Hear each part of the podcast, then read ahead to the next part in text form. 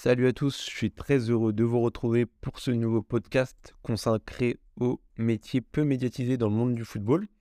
Après avoir parlé du scouting il y a deux semaines dans notre premier épisode, aujourd'hui on va s'intéresser à l'aspect mental. Pour cela, j'ai le plaisir de recevoir Laurent Edria, qui est euh, développeur de la performance euh, parlementale. Donc on va rentrer tout de suite euh, dans le, le vif du sujet. Donc moi j'avais une première question pour commencer, Laurent. Mais quel a été votre parcours avant de, de vous lancer dans la, dans la préparation mentale? Oui, ben, j'ai été euh, dirigeant, euh, finalement dirigeant dans, dans les métiers de service, notamment la propreté industrielle et la sécurité privée. Et puis, euh, à 40 ans, j'ai été licencié, tout simplement. Voilà. Alors que j'étais un dieu. J'étais un dieu dans l'entreprise, j'étais un dieu avec les clients, avec les collaborateurs. voilà. Et je me suis fait licencier. Bon. Et je suis donc rentré chez moi et cinq minutes plus tard, j'étais content. Je connais très très peu de gens qui, euh, cinq minutes après avoir été licenciés d'un poste suffisamment important, peut-être le poste d'ailleurs qu'ils ne trouveront plus jamais de leur vie, qui rentrent chez eux et qui sont contents avec leur petit carton. Voilà, ça a été mon cas. Ça a été mon cas. Donc ben, j'ai travaillé à ce moment-là, travaillé un peu sur moi. Hein, parce que je me suis dit là, il y a quelque chose qui, change un peu. C'est que quelque part, euh, euh, il t'arrive un, un truc assez dur globalement, en cinq minutes et puis tu es heureux, heureux et content. Donc c'est assez particulier. Donc j'ai fait l'introspection, je me suis formé au métier de coaching. c'est du développement personnel, quoi. Hein, voilà. Je suis formé au coaching. Puis après, euh, à la programmation neurolinguistique, hein, c'est ce qu'on appelle la PNL. Là, je suis maître praticien en PNL également. Et puis, euh, j'ai démarré mon activité de coaching à ce moment-là, après avoir fait un gros travail sur moi. D'accord.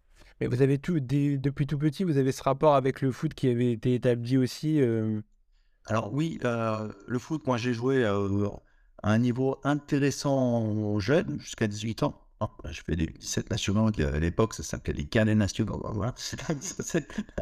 La télé était quand même en couleur, on avait cette chance. C'était du marquage individuel, hein, on était sur un tout autre football. Hein. Et j'ai joué à un niveau relativement important par rapport à mon niveau de football. Parce que j'avais ce que les autres n'avaient pas, euh, c'était du mental. Sauf que je ne savais pas que ça s'appelait du mental, parce que je ne savais pas que j'allais ça. Parce que moi, je jouais, et j'étais assez fermé, j'avais un objectif quand je rentrais sur le terrain, et je voulais absolument atteindre cet objectif-là.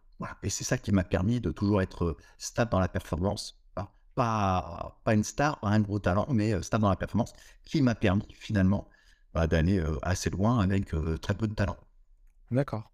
Et du coup, vous avez continué à jouer jusqu'à quel âge à peu près?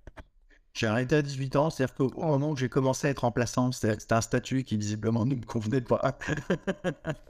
Pour moi, le football, il euh, faut jouer au football, euh, être sur le banc et regarder les autres jouer, euh, ça, j'ai pas eu le déclin. et pourtant, 35 ans plus tard, c'est ce que, enfin, une trentaine d'années plus tard, c'est ce que vous avez commencé à faire naturellement, en fait. Ouais, alors c'est vrai que c'est aussi l'occasion peut-être de terminer, euh, de, boucler la boucle euh, finalement. Et puis de ne pas jouer moi vraiment, mais de faire jouer les autres et de les faire mieux jouer. Voilà, c'était certainement un petit, un, petit, un petit bout de ça. Et c'est surtout aussi euh, finalement une rencontre. Parce que quelque part, moi j'avais démarré mon activité de, coaching, développer la performance des dirigeants, parce que j'étais moi-même ancien dirigeant. Et naturellement, ce que le premier joueur important a été, euh, j'ai eu à, traverser ce premier accompagnement d'un dirigeant qui m'a dit euh, Moi, j'ai mon beau-frère euh, qui est agent de joueur et il aura peut-être besoin de toi, donc je vais vous mettre en contact. Et c'est comme ça que j'ai démarré dans le football finalement. Je, je, suis passé du coaching de dirigeant à, développeur de performance parlementale pour les joueurs de foot grâce finalement à un de mes clients dirigeants. D'accord. Et c'était qui ce joueur-là justement on peut aussi aller, on peut peut-être en parler. Euh, il a, il cessé un peu, un peu l'activité, c'est même Melvin Carding. D'accord. Ah oui, donc, euh, et c'était une période euh, assez. bon, le fait qu'il est passé par Paris Saint-Germain ou tout ça, c'était à cette période-là ou c'était un petit peu avant peut-être? C'était après, c'était à Saint-Etienne. D'accord, quand il était à Saint-Etienne. Ok, il avait, on avait échangé, on avait fait qu'une séance d'ailleurs ensemble. C'était assez court parce que bon, il était parti après sur autre chose. On avait fait une série, voilà, 5 matchs, 5 buts du coup, vous nous avez expliqué, euh, êtes, votre rôle, c'est chargé du développement de la performance. Euh, en quoi ça consiste? C'est développer la performance mentale, en fait, parce qu'on développe la performance physique, euh, l'aspect tactique, l'intelligence de jeu, on développe tout ça, la technique, mais on, touche très peu finalement à l'aspect mental, alors que l'aspect mental, c'est quand même le poste de pilotage. Le poste de pilotage, on s'en occupe pas. Alors ça, c'est assez surprenant dans le football. Alors, euh, moi, j'ai essayé de m'en occuper, hein, voilà, euh, de créer en fait une expertise. Donc, j'ai créé, j'ai créé une méthode. Et l'idée, bah, c'est de, de réussir à, à, déclencher, euh, faire un, peu un déclic là quelque part, hein, à déclencher une raison profonde. Pourquoi je suis là? Pourquoi je suis sur, le terrain? Pourquoi je dois me défoncer, pourquoi je suis un sportif de haut niveau, pourquoi je fais autre chose? Voilà, il y a une raison profonde pour être stable dans la performance. Parce que ce qui est plus difficile euh, pour un sportif, et euh, là on va parler du joueur de foot, parce que moi je, euh, je développe la performance uniquement des, des joueurs de foot, c'est comment être stable euh, à mon meilleur niveau. Mmh. Et éviter effectivement d'être bon, moins bon, un peu bon, une année bonne, une année mauvaise, changement de club, ça va pas, acclimatation, enfin tout ça. Comment on fait finalement pour être stable dans la performance, mais stable à son meilleur niveau? Voilà. Et j'ai fait une technique que j'ai affinée. Hein au fur et à mesure euh, de mes échanges avec les joueurs, une technique qui permet d'être stable à son meilleur niveau. Et justement, quand euh, vous nous parlez de Meblu Terding, à ce moment-là, c'est qu'il était vrai, il connaissait vraiment une période difficile à Saint-Etienne bah, Je ne sais pas, il marquait pas beaucoup. Euh, je crois qu'après le PSG, il y avait eu Ray, qui n'avait pas été non plus une franche, une franche réussite, etc. Donc il, il, avait envie, tout simplement, mais comme beaucoup de joueurs, en Mel était certainement un petit peu en avance par rapport aux autres. Il faut, remettre ça dans, dans, le contexte. C'était, euh, je ne sais plus quelle année, euh, mais c'était 2013, 2014, quelque chose comme ça. Remettre ça dans, dans le contexte où, euh, bah, il y a plus de 10 ans, faire du mental, c'était pas, pas donné à tout le monde. Hein. Aujourd'hui encore, d'ailleurs, hein, on voit même, on voit un peu moins maintenant avec les nouvelles générations, mais les nouvelles générations aujourd'hui sont prêtes à faire du mental très tôt. Parce que les nouvelles générations n'ont pas envie de galérer, n'ont pas envie de perdre du temps. Euh, c'est Kylian Mbappé qui en parle. Moi, tu ne me parles pas d'âge. Voilà. C'est-à-dire que moi, je veux, je veux aller vite. Voilà. Je, tu ne me dis pas, il y a des paliers. Tu ne me dis pas, il euh, faut prendre le temps. Tu ne me dis pas, on y va pas à pas. Euh, non, non, moi, je veux y aller direct. Voilà. Ça, c'est ce que veulent faire les, les, jeunes joueurs. Donc, ils vont utiliser tout ce qui peut être à leur portée, finalement. Alors que les autres générations, on peut quand on parle de génération, maintenant, il faut faire aussi très attention parce que les générations sont sont de plus en plus rapides. Tous les 3-4 ans, on a une nouvelle génération. Hein. Euh, donc ça va de, de, plus en plus vite. Donc on peut dire aujourd'hui que les, joueurs de 26-27 ans, faire du mental, c'est déjà un peu plus dur.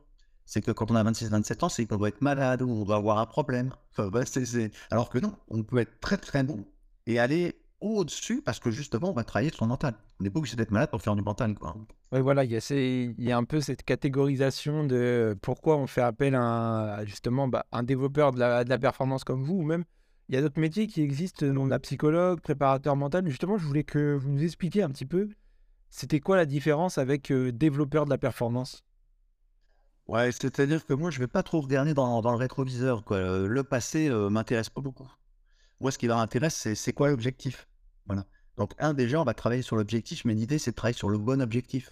Parce qu'en général, euh, la majorité des joueurs n'ont pas le bon objectif. Jamais. Hein. Quand on vient me voir, on me dit Laurent, moi j'ai tel objectif, bon, bah, souvent on s'aperçoit que c'est pas le bon. Ce qui est logique, hein, parce que si ça avait été le bon, il l'aurait il eu sans m'appeler. Voilà, donc euh, c'est juste normal. Voilà. Donc, comme il n'a pas le bon objectif, on va, on va aller le chercher. Donc, déjà, on va déjà se mettre d'accord sur ce que c'est que le bon objectif. Qu'est-ce qui peut faire wow finalement? Parce qu'un bon objectif, c'est quoi? C'est l'objectif qui nous porte.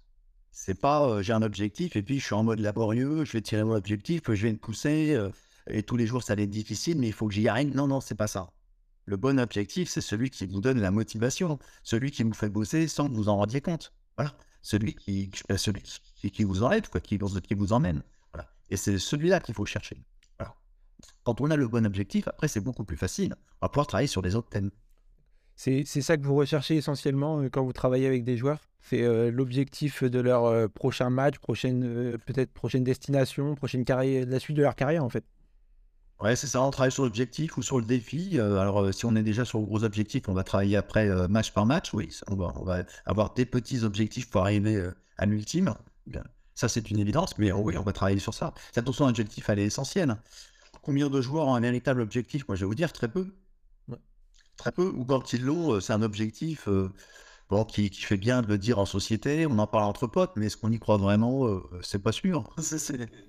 Après, il y, a cette, il y a cette dimension aussi dans le foot qui est, que, vu que c'est le sport le plus médiatisé, quand, par exemple, vous preniez l'exemple de Kylian Mbappé, lorsque lui, il partage publiquement ses objectifs, on se dit souvent qu'il est prétentieux parce que bah, il a des objectifs peut-être trop élevés ou au-dessus de la normale en fait. Est-ce que on vous parle de ça aussi? Est-ce que les, certains joueurs ont peur tout simplement d'avoir un objectif trop élevé?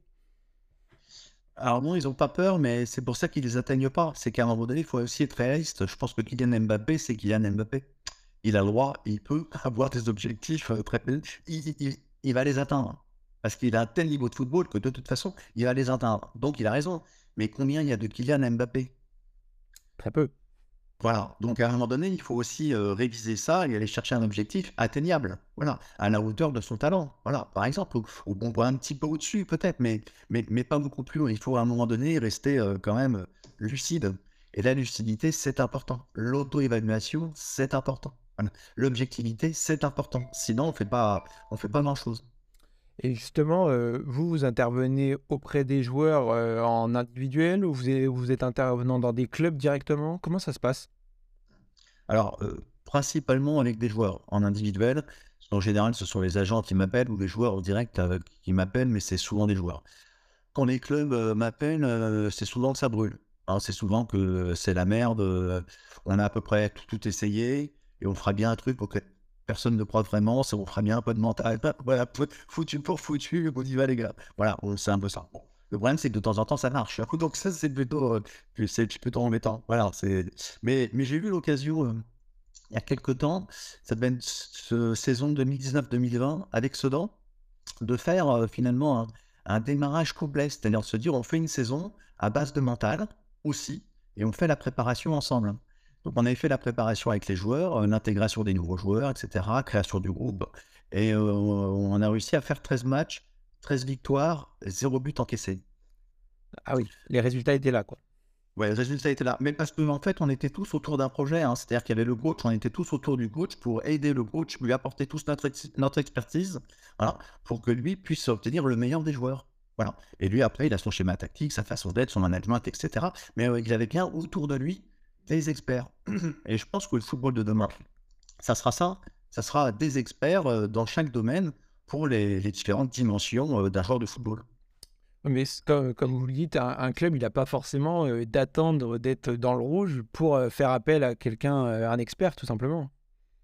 Oui, oui, c'est vrai, il n'est pas obligé. Alors, ceci dit, on sait aussi qu'en France, on aime bien laisser la main au coach. Les, les, coachs, les, entraîneurs euh, sont, sont puissants à l'intérieur d'un club et on a raison, il faut un leader. Hein, voilà, il, faut un étendard et ça, c'est le porte-drapeau, c'est le chef d'orchestre, c'est tout ce qu'on veut. Voilà, c'est au coach, après, euh, de s'entourer euh, des gens qui peuvent lui faciliter la vie. Après, c'est à double tranchant aussi. On le voit beaucoup en ce moment. la, responsabilité, la responsabilité pardon, du coach, elle est parfois peut-être trop importante et du coup, il en paye le prix. On voit cette, cette saison, il y a un nombre de coachs qui ont été euh, mis à la porte euh, qui est impressionnant. Et donc, euh, peut-être un équilibre à trouver à ce niveau-là. Ouais, c'est certain. C'est-à-dire qu'on demande beaucoup aux coachs à mon avis, beaucoup, beaucoup, beaucoup trop. Et, le coach accepte le gouvernement de autant. Ça. Donc, c'est finalement un marché de dupes quelque part. C'est que le coach veut effectivement avoir les pleins pouvoirs pour pouvoir mettre en place ce qu'il doit mettre en place. Parce qu'il sait très bien qu'il est le la seule personne qui se traduirait si ça ne fonctionne pas. Et, en même temps, il est tout seul. Et, il faut forcément un coup de main parce que l'aspect mental, il peut, peut pas l'obtenir auprès des joueurs. Il peut faire quelque chose de général, mais des choses de particulier, de spécifique, adapté à chaque joueur. Un, il n'a pas les compétences pour le faire, et puis, et puis deux, il n'a pas le temps pour le faire. Voilà. Parce que lui, il a une équipe.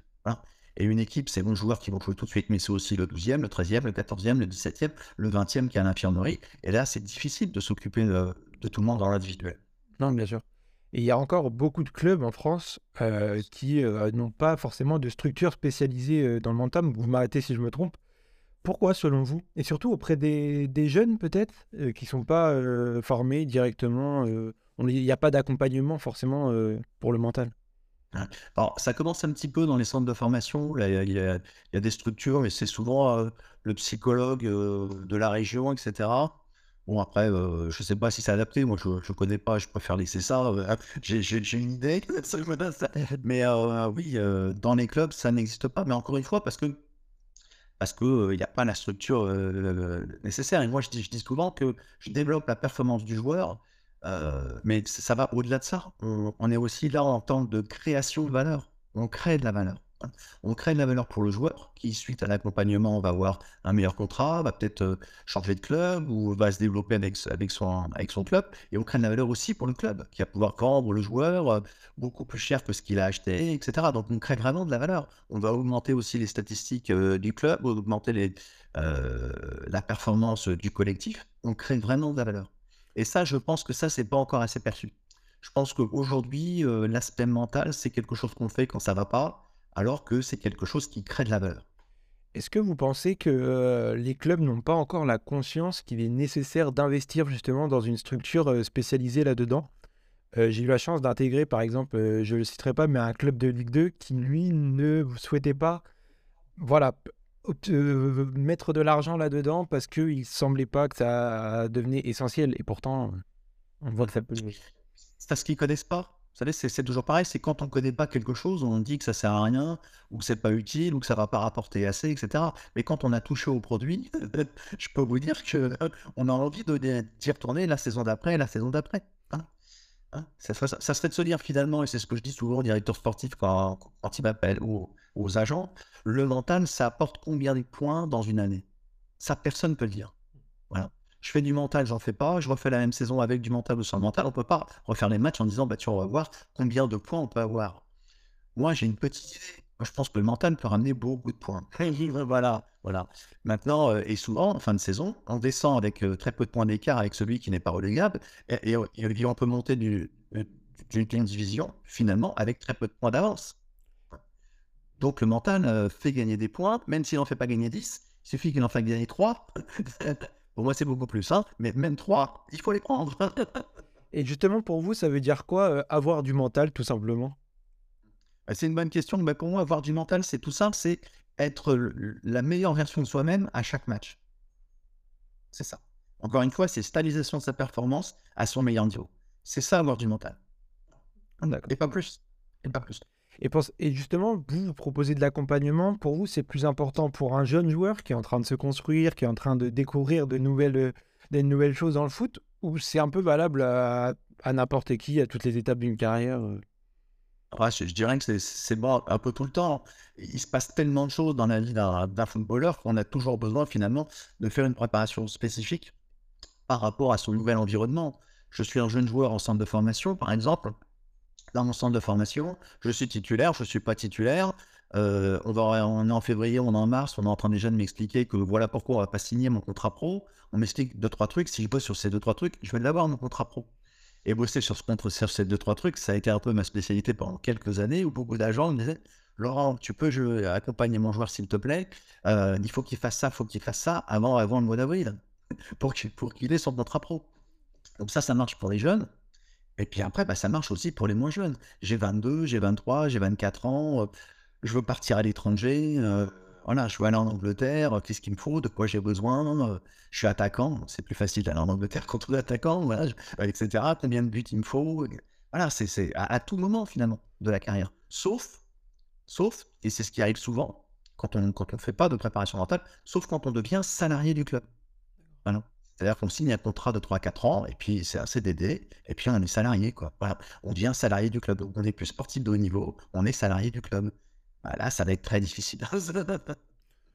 et euh, alors, vous, vous avez, euh, plutôt que. On parlait des clubs qui avaient euh, déjà créé des structures en interne et tout ça, vous, vous avez décidé de créer une structure du coup indépendante?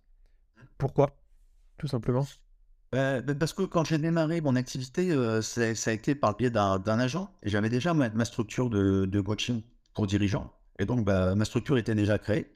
Et, j'ai continué, euh, continué là-dedans. Donc, euh, je fais encore des coachings de dirigeants très rarement maintenant, mais maintenant, c'est que des footballeurs.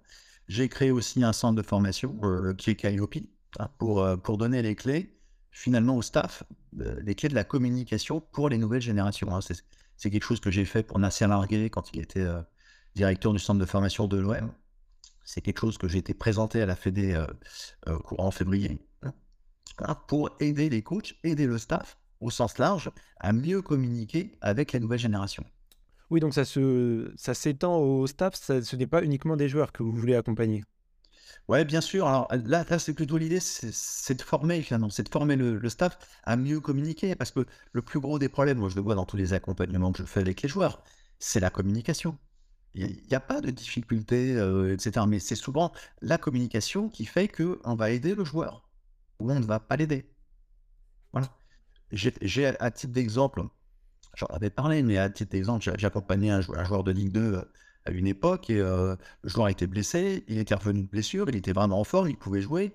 Et, le kiné, lui, lui faisant un massage, lui dit euh, Oh, T'as vu, t'as pas joué beaucoup, euh, ça serait peut-être bien là au mercato d'hiver que tu trouves un, autre club. Bon, on va pas se mentir, visiblement, le coach il veut pas toi. Ah, ça, c'est dur. C'est bien de la part du kiné de faire attention aux joueurs, etc.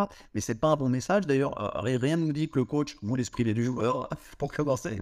Donc, on va se retrouver dans une situation où, le joueur va prendre cette information qui est difficile pour lui. Lui, il a, mis des, mois et des mois à revenir à son meilleur niveau. Il est à son meilleur niveau. Le kiné lui explique qu'il n'a pas encore joué, donc peut-être qu'il serait peut-être bien de, changer d'air, et peut-être que le coach il compte sur lui dans une semaine.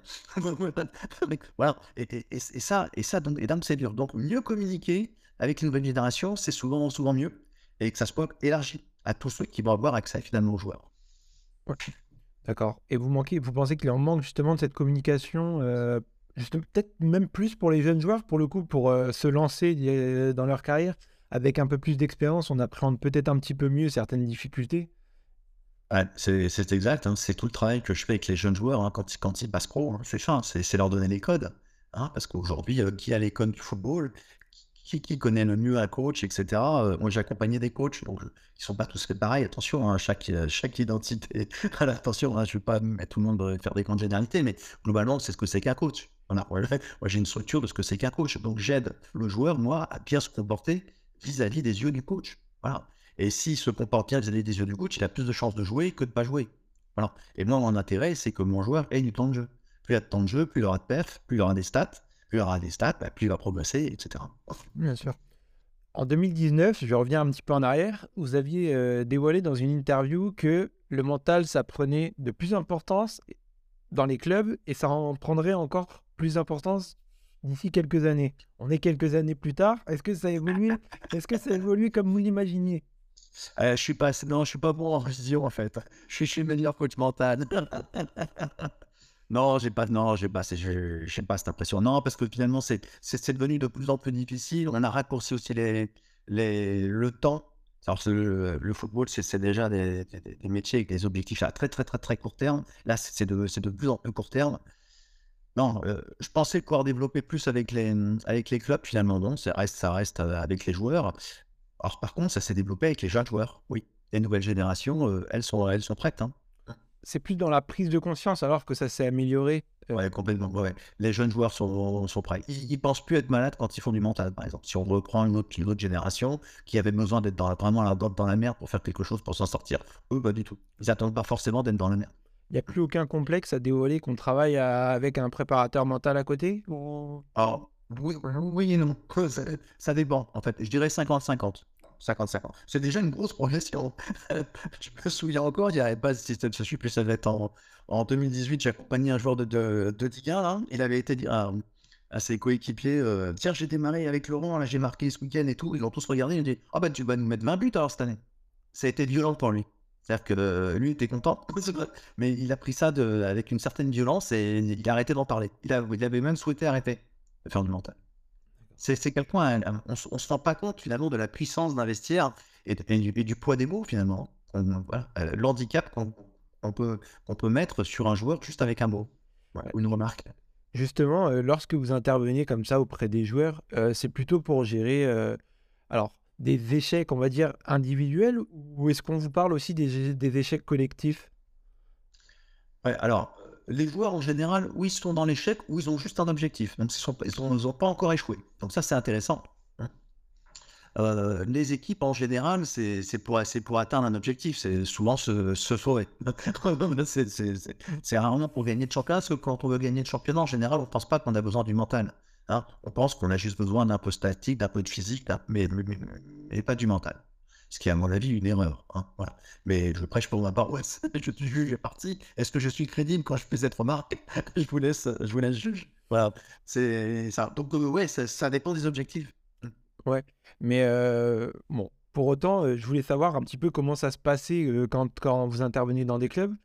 déjà, vous allez peut-être pouvoir me, me, citer, si vous pouvez, des clubs dans lesquels vous êtes passé. Et comment ça se passait justement quand un club fait à vous? Concrètement, comment ça se passe? Mmh. Alors, bah, des clubs, j'en ai parlé hein, de Sedan 2019-2020. Là, cette année, ils ont démarré le championnat.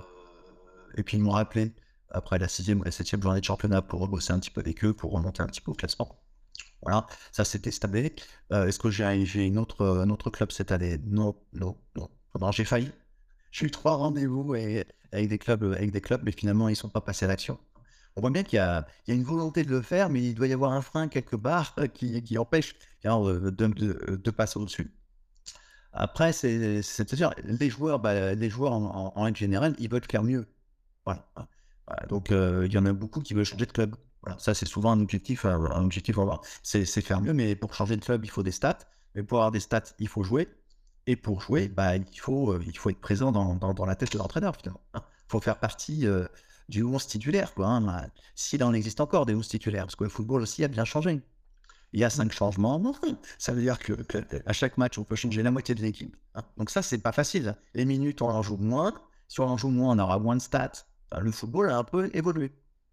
Et euh, quand, quand, vous intervenez comme ça, par exemple, on va aller prendre l'exemple de Sedan cette année, vous prenez les joueurs un par un quand c'est comme ça et euh, faites un premier constat, j'imagine, voir un petit peu la situation actuelle. Oui, c'est exact. Alors euh, après, bon, ça, dépend. Là, je n'avais pas l'équipe. Hein, donc avec le coach, on s'est entendu que c'était individuel. Donc je les ai pris un par un en individuel. Moi, je fais des accompagnements au téléphone j'échange avec les joueurs au, téléphone. Donc, ouais, c'est une partie du, diagnostic. Hein. C'est qu'est-ce qui se passe pour lui en ce moment dans son environnement. On discute un, peu là-dessus. Après, on va travailler sur la notion d'objectif. Hein. Ça, c'est important. La notion identitaire aussi, elle est importante. Hein. Parce que souvent, on prend un joueur euh, parce qu'il a telle caractéristique, il a telle identité. Et puis on va le faire jouer peut-être à un autre poste euh, parce qu'il y a un blessé. Euh, on va le faire jouer différemment. On va lui demander de, de, jouer plus haut ou de jouer plus bas. Enfin, on, va changer un peu sa façon de jouer. Voilà. Donc il va y avoir un problème identitaire en fait quelque part. Il y a l'identité de l'équipe, l'identité du joueur. Et l'idée c'est de faire un compromis quelque part parce que sinon on va trop trop dans l'identité de l'équipe et auquel cas il joue plus du tout avec ses qualités. Ça, c'est un vrai problème. Ou alors, il va trop dans, ses qualités, il pense uniquement à son identité à lui, et il pense pas du tout à l'identité de l'équipe. Et auquel cas, il va servir à pas grand-chose, pas longtemps au coach, parce que le coach, lui, il a des consignes bien précises et il voudrait qu'elles soient respectées. Donc, l'idée, c'est de trouver euh, un compromis, c'est un espèce d'équilibre, une conciliation identitaire, hein, quelque part, qui va permettre aux deux de s'exprimer. L'identité de l'équipe et l'identité du joueur. Et, quand c'est comme ça, avant même de, faire appel à vous, les coachs ont déjà une idée de, la durée dans, auquel ils veulent que vous interveniez ou pas? Non, ils ne savent pas. Non. non. mais moi non plus. Hein. c'est ça. On ne sait pas en fait. Euh, ce qu'on sait, c'est, et ça c'est souvent le cas, c'est souvent ce que je demande, euh, moi il me faut une commande. C'est ce que je leur explique à chaque fois. C'est comme sur Amazon. On va sur Amazon. On veut, euh, je sais pas, moi, une perche à cette fille, par exemple. Hein. On en veut une bleue. On va mettre perche à cette fille bleue. Voilà. Moi, j'ai besoin de ça aussi. Moi, il faut me, faut me dire ce qu'on attend du joueur. Quand je travaille pour un club, ou quand je travaille pour, un joueur, je demande à un agent qu'est-ce que doit faire le joueur, à toi qui connais bien le joueur, qu'est-ce que doit faire le joueur, ou qu'est-ce qu'il fait pas, hein, ou qu'est-ce qu'il devrait faire pour atteindre son objectif d'après toi, qui est de changer de club, etc. etc. Donc moi, il me faut une commande. Une fois que j'ai la commande, je vais programmer le joueur pour qu'il atteigne son objectif, en fonction de qui il est parce que c'est toujours pareil, pas le programmer euh, avec euh, un bouquin qu'on aura trouvé à la FNAC, euh, troisième étagère, page 58, alors motivation, non, on ne fait pas ça. Non, on fait vraiment du sur-mesure hein, en fonction de qui est l'autre, voilà. Qu'est-ce qu'il est capable de comprendre aujourd'hui, voilà, et où il veut aller demain. Finalement, c'est un peu votre objectif. On demande votre objectif à vous aussi pour que vous finalement. C'est exactement ça. C'est l'objectif, c'est quoi? Moi, les miens, euh, mes valeurs, moi, elles sont, elles sont imposées. Moi, c'est la performance. Moi, je suis habité par la performance. Donc, c'est pas la peine de venir me voir pour dire j'aimerais bien être dans un an là-bas. Bon, tu vas y aller plus vite. Parce que moi, il faut que je sois performant. Moi aussi, j'ai un problème identitaire. Moi, il faut que ça aille vite. La notion de vitesse est très importante. Le football, la notion de vitesse est très importante. Sur le terrain, on voit que ça va de plus en plus vite. Et en plus, on n'a pas deux fois l'occasion de faire une bonne impression. Hein. Quand on est dans le 11, euh, on n'a pas énormément de chance de refaire une troisième ou une quatrième opération. voilà, il faut vraiment être bon tout de suite. Donc la vitesse est importante. Et justement, là, ça fait un peu plus d'une douzaine, d'une dizaine d'années que vous êtes euh, dans ce, dans ce milieu-là. Est-ce que vous, aussi, vous imprégnez un peu de, de l'évolution du jeu et tout ça? C'est difficile peut-être de, de faire prendre conscience ça aux joueurs Ouais, tout à fait. Ben, les derniers changements, c'est c'est les changements, justement. C'est ça le changement. C'est comment on fait pour avoir des stats maintenant euh, quand on a de moins en moins de minutes de jeu. hein, parce que euh, ça tourne de plus en plus. Voilà. Ça, c'est une, une difficulté supplémentaire euh, qui, est, venue à l'intérieur. Et puis après, ben, on a les coachs hein, qui changent régulièrement. Maintenant, c'est comment on fait pour passer d'un coach à l'autre, d'une philosophie à une autre, mais le plus vite possible. hein. Parce qu'il ne s'agirait pas de dire, attends, le coach vient d'arriver, je vais voir comment ça passe. Non. On y va.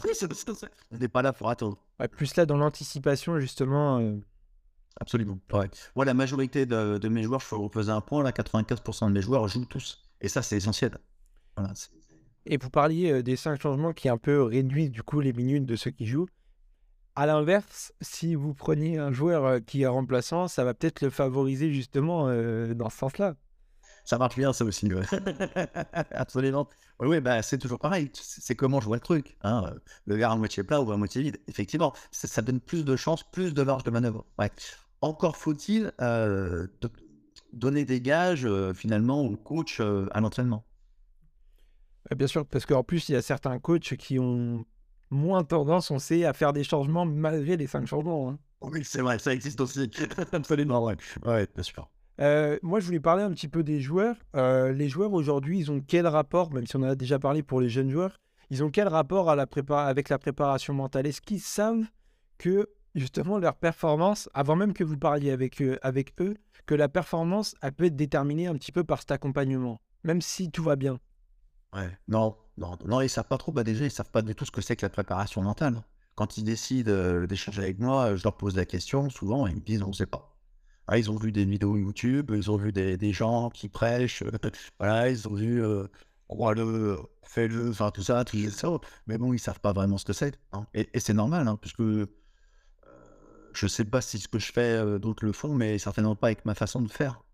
Je pense qu'on a tous aussi une façon de faire. Moi, j'ai un état d'esprit, moi, quand je le fais, quand j'accompagne un joueur, euh, c'est pas le même échange qu'on a euh, ensemble. Voilà, c'est, on se métamorphose. Ouais, ouais, je suis dans la compétition, moi aussi, pour aider le joueur à aller de plus en plus vite.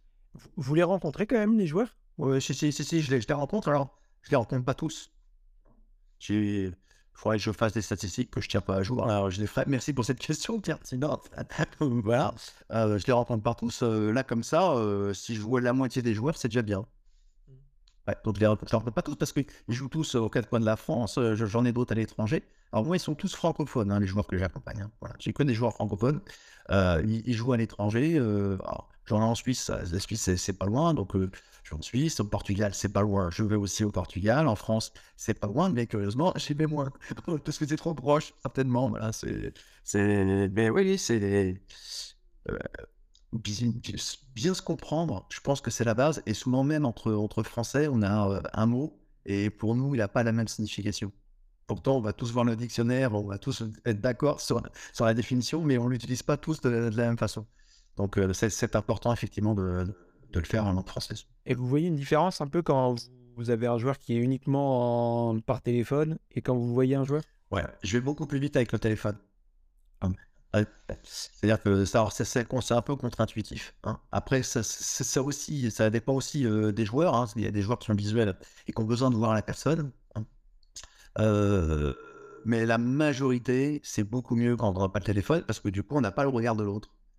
Moi, assez, assez rapidement, au bout de cinq minutes, on se connaissait pas. euh, assez rapidement, finalement, ils sont en discussion avec un copain, quoi. Parce qu'ils n'ont pas la vision du show. Ils ont juste un copain, euh, un copain au téléphone et ils discutent et je pose des questions. et ils ont leurs réponses et je me sers de leurs réponses et, et on avance. Voilà, c'est donc c'est beaucoup plus facile avec le téléphone. D'accord, ouais, c'est c'est assez, euh, c'est assez étonnant. Mais bon. Et euh, aujourd'hui, combien vous accompagnez de joueurs? Alors là, euh, début de saison, j'ai terminé un premier accompagnement et il doit me rester 15 joueurs là. Là, j'ai 15 joueurs au- aujourd'hui qui jouent euh, au Portugal, en Suisse, Ligue 1, Ligue 2 et j'ai euh, trois joueurs en national là, que, que j'accompagne. Je prends toujours 3-4 joueurs de national qui ont envie de, de reprendre finalement le chemin du professionnalisme. Voilà, donc j'ai trois, non, j'en ai quatre. J'en ai quatre cette année. Ouais. Pas les mêmes objectifs, du coup, pardon. Non, non, du tout. C'est pas les mêmes objectifs. en, ceux, de la Ligue 1 en général, ils veulent passer un palier. En national, c'est souvent le, premier objectif, d'ailleurs, qui est à mon avis le seul, le seul à avoir à ces niveaux, à ces niveaux-là, c'est de jouer. C'est tout. Parce que si, on joue en national, euh, on pourra peut-être prétendre d'avoir beaucoup de minutes et puis aller un peu plus haut. Voilà, mais si on joue pas, euh, ça va être compliqué. Le fois jouer en Ligue 1, ça ne veut pas dire qu'on ne peut pas faire de carrière. On joue très peu en Ligue 1, mais on peut avoir un bon niveau de football et pas jouer tout le temps parce que le coach a un choix tactique, etc. Et ça, c'est respectable. Donc ça, il n'y a pas de problème. Mais en national, on doit jouer. C'est obligatoire. Oui, bien sûr. Est-ce que vous imaginez euh, dans la société, on a vu qu'à partir du Covid, il y avait eu un, un petit peu un changement d'évolution des mentalités, on va dire. Est-ce que ça a été la même chose dans le foot ou pas? Euh, concernant le mental justement Je sais que c'était le cas au, travail euh, en général, mais euh. ouais, bah peut-être que ça s'est ouvert un peu plus. ça a été très difficile pour les carrières des joueurs en tous les cas le Covid parce que les arrêts de championnats successifs ont fait beaucoup de mal, notamment aux joueurs amateurs hein, qui eux voulaient passer les caps et, être pro. Il y a eu des saisons, des saisons blanches, hein, il n'y a pas eu de détection, il ne s'est pas passé grand-chose. Est-ce qu'il y a une différence Moi, je pense que ça s'est accéléré. C'est qu'effectivement, euh, on, veut maintenant aller de plus en plus vite parce qu'on ne sait pas, on sait pas ce qui peut se passer demain. Donc oui, c'est certainement une accélération à la pratique du mental. Oui. Et euh, pour continuer un petit peu dans cette évolution, euh, vous étiez dans le milieu du coup depuis plus de 10 ans, comme on a dit. Est-ce qu'aujourd'hui, en 2023, on a plus besoin d'un développeur de la performance au niveau mental qu'en 2011 ben, Je sais pas, il faut regarder euh, l'économie du football en 2011 et l'économie du football maintenant. Euh, comme je disais tout à l'heure, moi je pense que je, crée de la valeur, le mental peut créer de la valeur. Il y a des enjeux financiers quand même de plus en plus importants, je pense. Et je pense que sous-estime vraiment la puissance du mental, parce que quand on regarde par exemple quelques matchs euh, en Champions League ou des matchs de championnat, quand on voit les enjeux qu'il y a sur certaines rencontres, et qu'on voit que finalement il y a toujours les mêmes problèmes dans une équipe et qu'ils sont toujours pas débarrassés de ce problème-là, on se dit quand même c'est dommage parce qu'avec deux trois séances, ils pourraient euh, passer à autre chose euh, et, aller encore plus vite vers l'atteinte de leur objectif. Et euh, pour parler un petit peu plus d'un cas personnel des joueurs, est-ce que on a vu l'apparition des réseaux sociaux justement aussi dans le bah, dans, dans, ce monde-là comme partout, hein, mais est-ce qu'on vous en parle déjà? euh, quand j'accompagne un joueur, est-ce qu'on parle des, réseaux sociaux? Ouais, de, par exemple, s'ils ont vu euh, des commentaires sur son match, des choses comme ça. Euh, on sait qu'il y a beaucoup de joueurs qui intervertissent avec eux. Hein, donc, ouais, bien sûr, oui, bien sûr, bien sûr. Mais bien sûr que ça compte. Après, c'est la, remarque la plus difficile pour un joueur, et on parle de ça, c'est pas vraiment les réseaux sociaux. Non, non c'est plutôt ce que, ce, qui, ce, que, ce que dit le coach ou ce que disent les coéquipiers. Ça, c'est un impact très important. Ce que dit aussi l'agent, c'est un impact très important. Ce que dit aussi la famille, c'est un impact très important pour le genre. Les réseaux sociaux, oui, ça compte. Mais bon, quand on a nos réseaux sociaux, c'est qu'il y a déjà des problèmes avec l'agent, des problèmes avec le des problèmes, voilà, etc. Les réseaux sociaux, c'est... ils ne peuvent pas être responsables de tout. Non. le, le, bien-être du footballeur, il passe avant ça, alors Ouais, bien sûr, bien sûr. Mais c'est l'environnement. S'il y a un environnement qui est propice pour le joueur de foot à être bien, euh, les réseaux sociaux, c'est un épiphénomène, quoi. C'est, rien du tout. Voilà. Si je suis déjà pas bien dans mon environnement, dans mon cercle proche, bah forcément, les réseaux sociaux vont être une couche supplémentaire. Et il n'y a pas d'environnement type en plus à avoir. C'est vraiment euh, personnalisable à chaque joueur. Ouais, c'est ça. Ben, le, problème de, l'environnement, euh, et ce qui est aussi une grande difficulté pour un coach, c'est qu'il ne peut pas maîtriser les environnements de tous les joueurs. Voilà. Et qu'il y a des environnements qui sont euh, propices à la réussite et des environnements qui vont vraiment pas aider le joueur à performer et donc l'équipe à performer et donc le coach à réussir euh, finalement euh, euh, sa composition d'équipe. Donc ça, c'était très difficile. La notion d'environnement, c'est la plus complexe. On va terminer sur une question un peu plus voilà, basique. selon vous, quelle est la place aujourd'hui du mental dans la réussite de la carrière d'un footballeur?